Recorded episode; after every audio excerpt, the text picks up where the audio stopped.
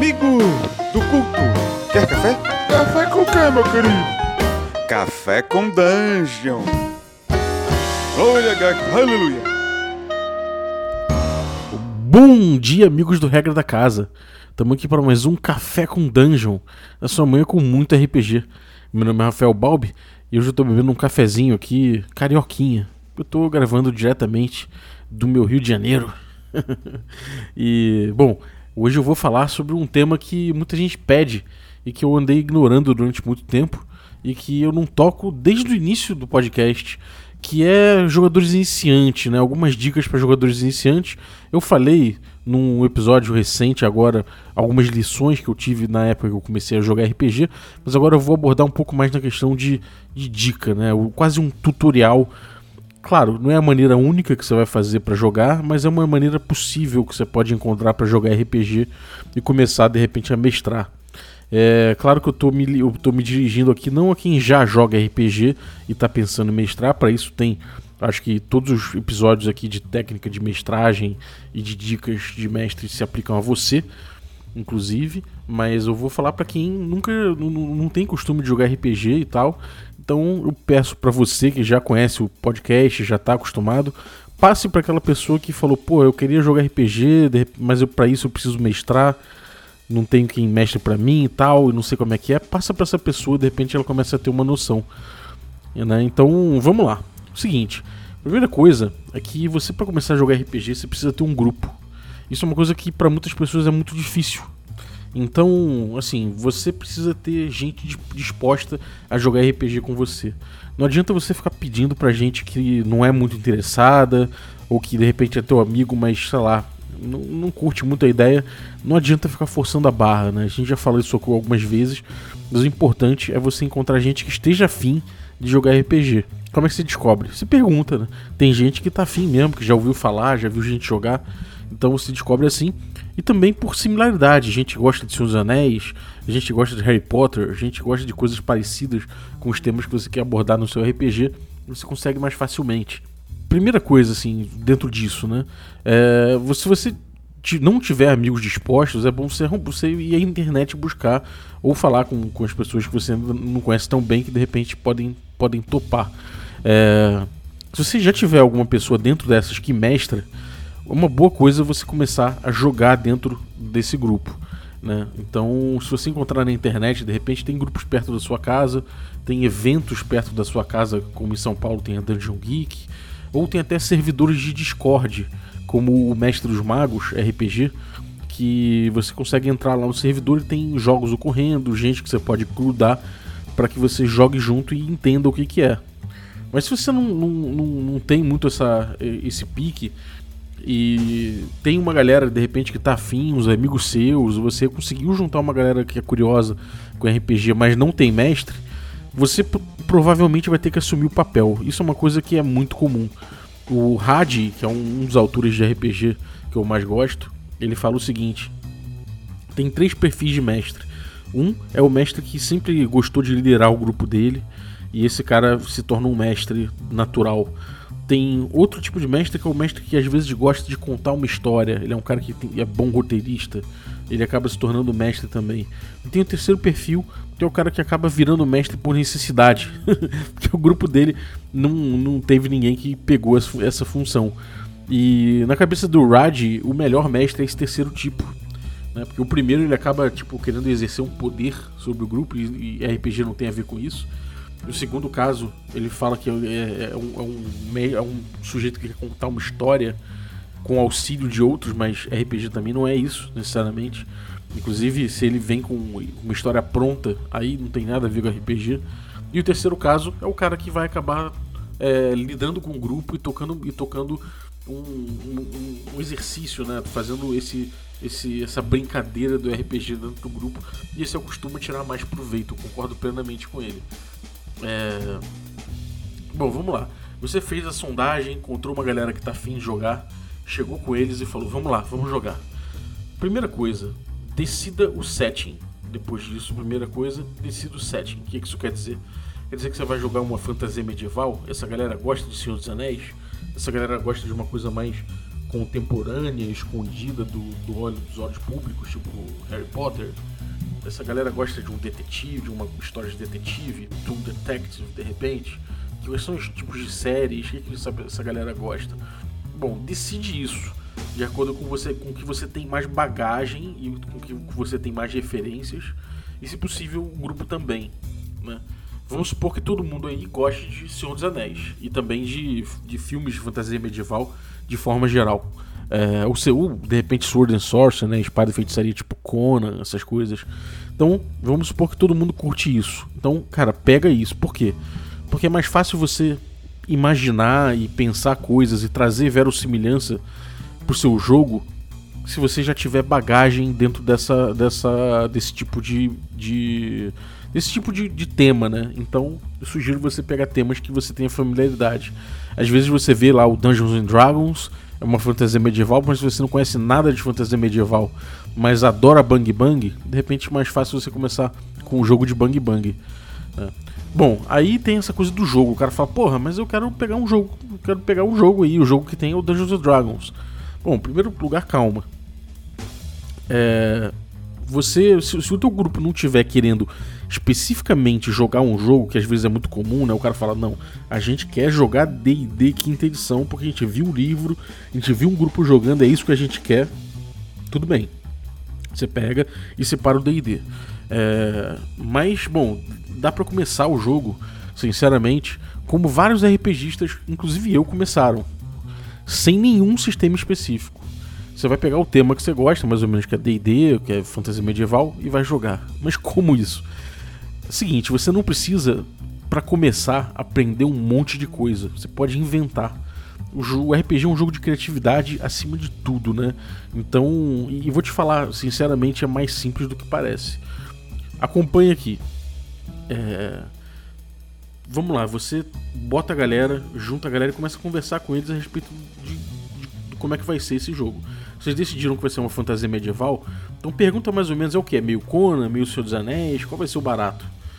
Então vamos dizer que vocês todos resolveram que vai ser uma coisa meio D&D mesmo, todo mundo quer, é, sei lá, ser aventureiro, de repente até ser todo mundo caçador de tesouro, vamos botar esse esse tropo, né? Esse clichê. Todo mundo é caçador de tesouro e quer ir sair por aí pegando ouro e matando um monstro. Então, beleza. Pensa você, primeiro, uma treta para você jogar eles. Qual o problema que eles vão enfrentar, né? Qual, qual vai ser o qual vai ser o dilema, né? Qual vai ser a, a grande o grande conflito que eles vão ter na mão? Pensa numa situação simples. Vai pelo básico, vai pelo simples aqui, menos é mais. Por quê? Porque você bota uma coisa simples e, e, você vai ver como eles vão complicar sozinhos essa coisa. Então vamos lá. Eles são caçadores de tesouro. Então vamos lá, coloca lá que. É, bom, é, a aventura vai ser assim. Um aventureiro aposentado que já fez várias aventuras, já pegou bastante dinheiro.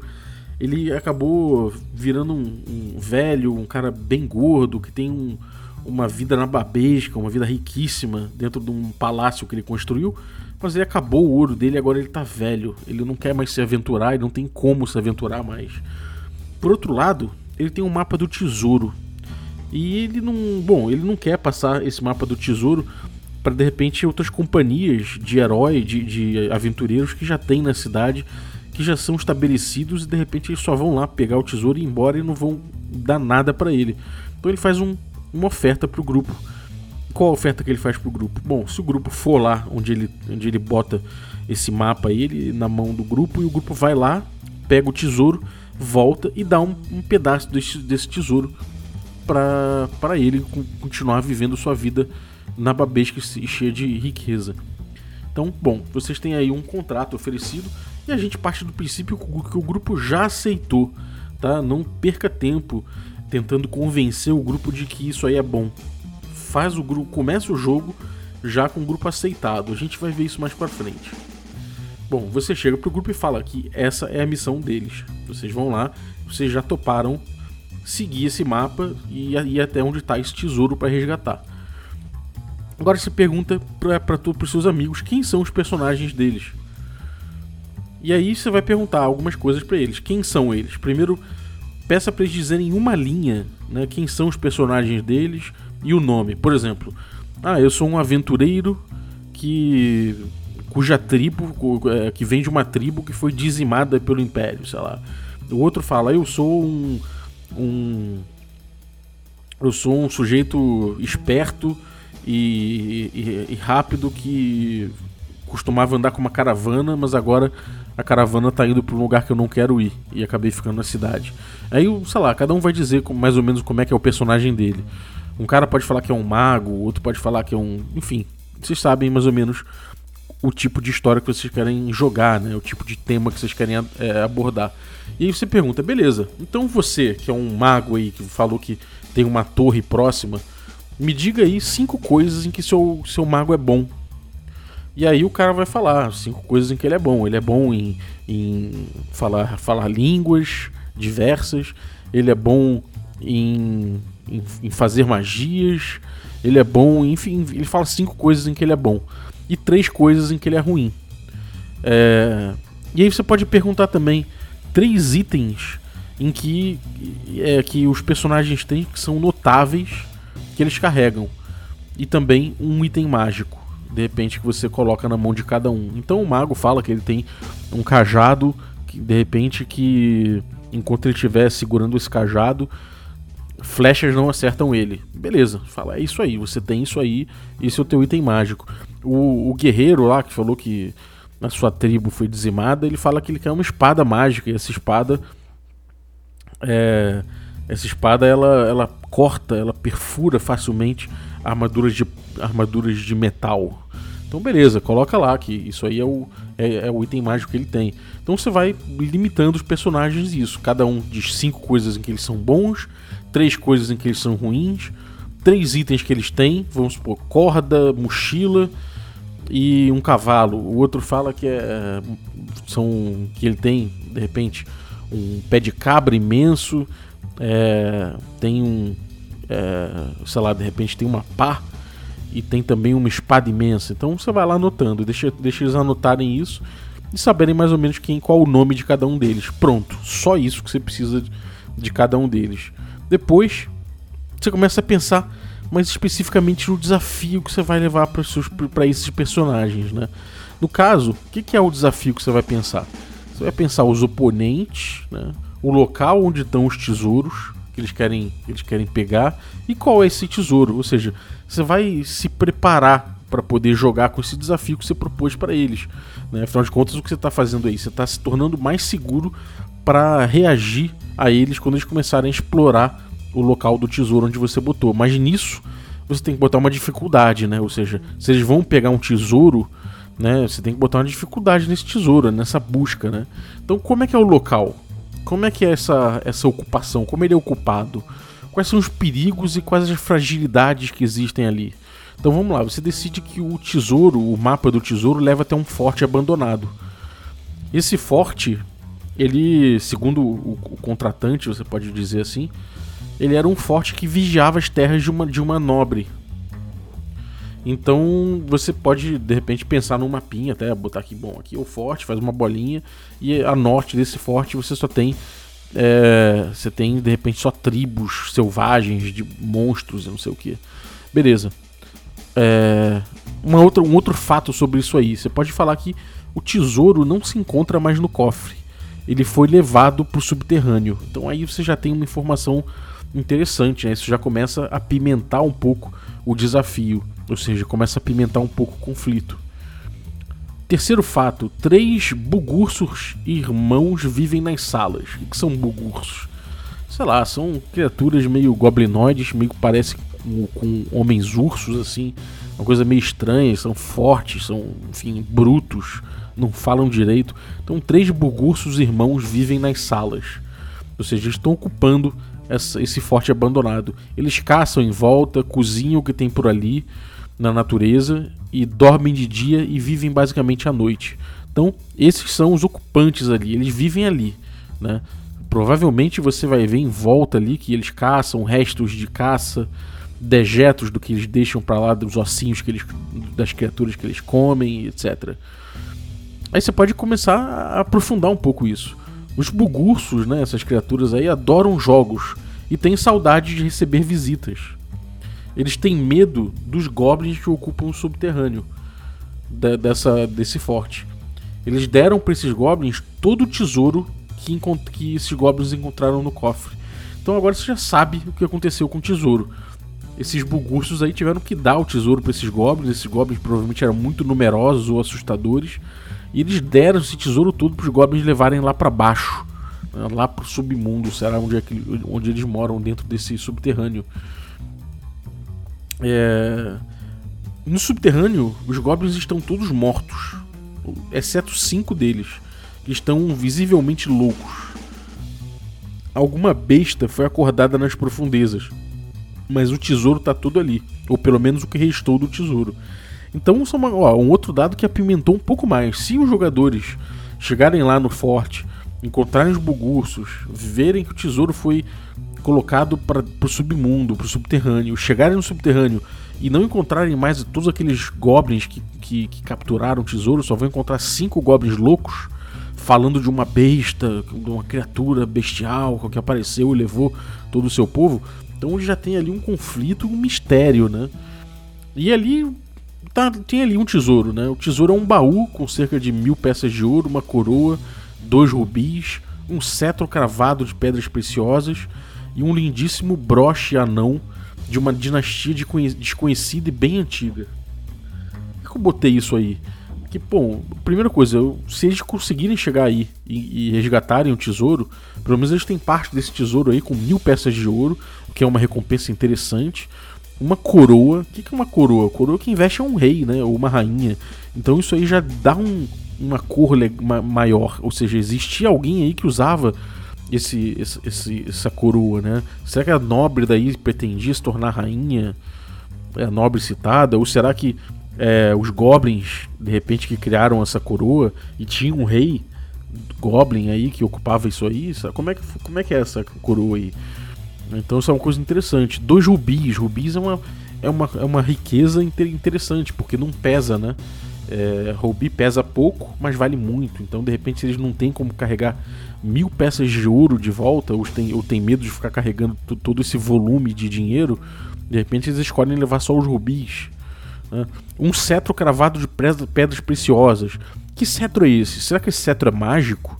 Será que o mago consegue identificar alguma magia nisso? Ou será que isso é um cetro de um rei de novo? Alguém, algum monarca aí? Algum nobre?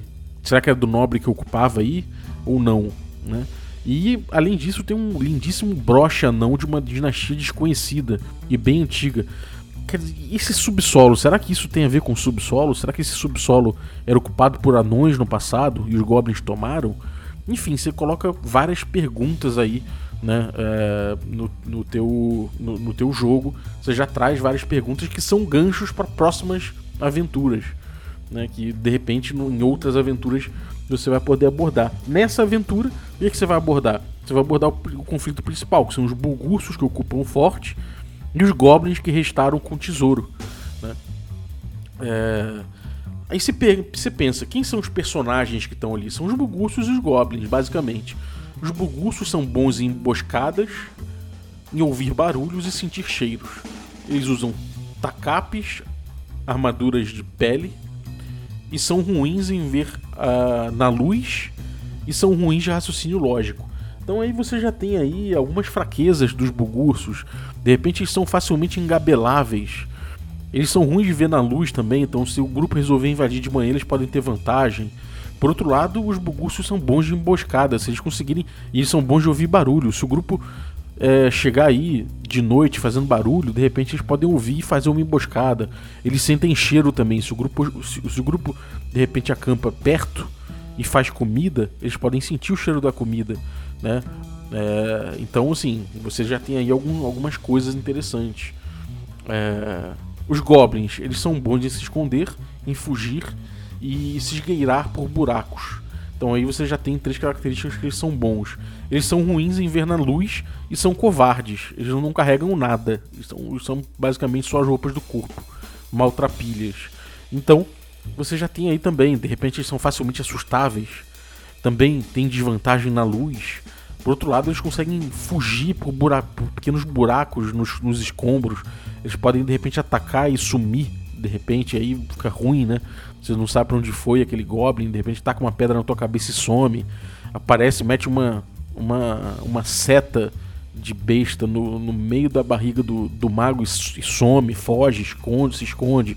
Então os goblins podem ser até oponentes complicados, né? É... Outro fato que eu resolvi trazer aqui, só para fechar, é que os pais do, dos bugursos acharam um forte abandonado e ocuparam. Os goblins invadiram com os três bugursos pequenos lá e mataram seus pais e levaram, levaram um tesouro. O trio que sobrou, né, esses três jovens bugursos, vem crescendo e bloqueando a passagem lá para baixo desde então. Então quer dizer, de repente os bugursos, os goblins tentaram até sair de volta do submundo, mas estava trancada a porta pelos bugursos. Então de repente aquela criatura lá embaixo tá solta, né? Aquela criatura lá, você pode até botar um terror. Você pode botar que conforme o grupo vai pegando o tesouro, eles vão vendo a respiração daquela criatura como uma besta magnânima. Eles vão vendo chamas vindo lá de baixo. Eles veem olhos vermelhos injetados de ódio de repente. Você pode começar a tocar um terror ali para ver se de repente os jogadores mesmo tiram os personagens com medo.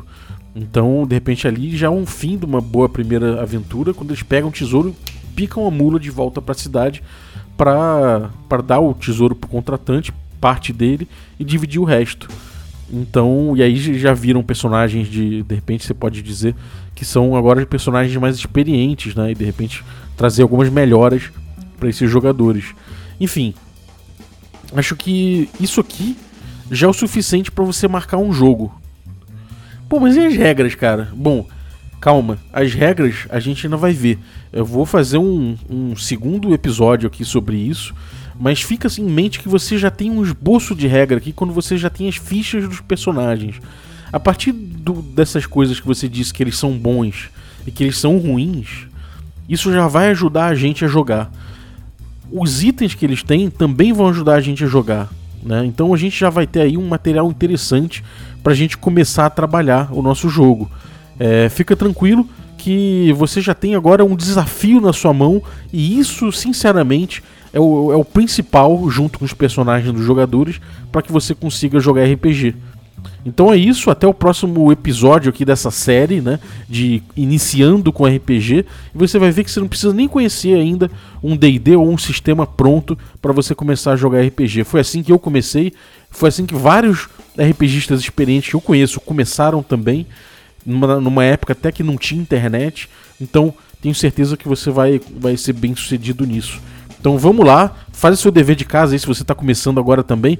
Pensa nisso, pensa aí, rascunha com seus amigos os personagens, rascunha você o seu desafio aí, o seu o seu o, seu, né, o seu o seu perigo que você vai botar para os personagens.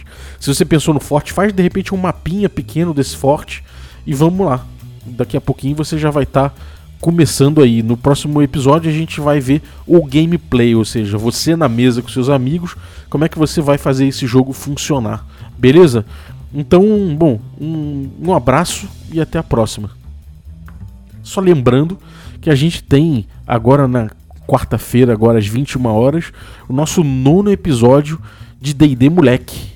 Você vai poder agora chegar aí no nosso nono episódio e participar da Premiere trocando uma ideia com a gente no chat, com a galera que jogou.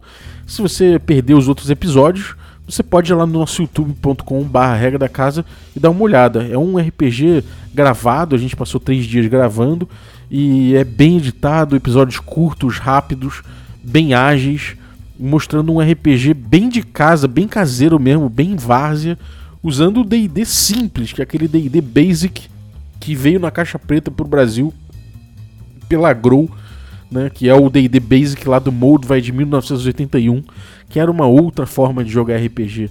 Então a gente fez essa pesquisa, essa arqueologia aí. Então se você tiver curiosidade, chega lá. Eu queria agradecer o Marcos que mandou essa vinhetinha de hoje, iluminada, abençoada nas águas de Greyhawk. Muito obrigado, irmão. É, se você quiser também mandar sua voz para a vinhetinha do Café com Dungeon, é só usar aí o WhatsApp e mandar pro número que eu coloquei embaixo na descrição do, do episódio. Sabendo que se você mandar aí a sua, sua vietinha, né, você já está consentindo nos direitos do uso da, das vozes envolvidas no áudio que você mandar. Então é isso. Muito obrigado e até a próxima.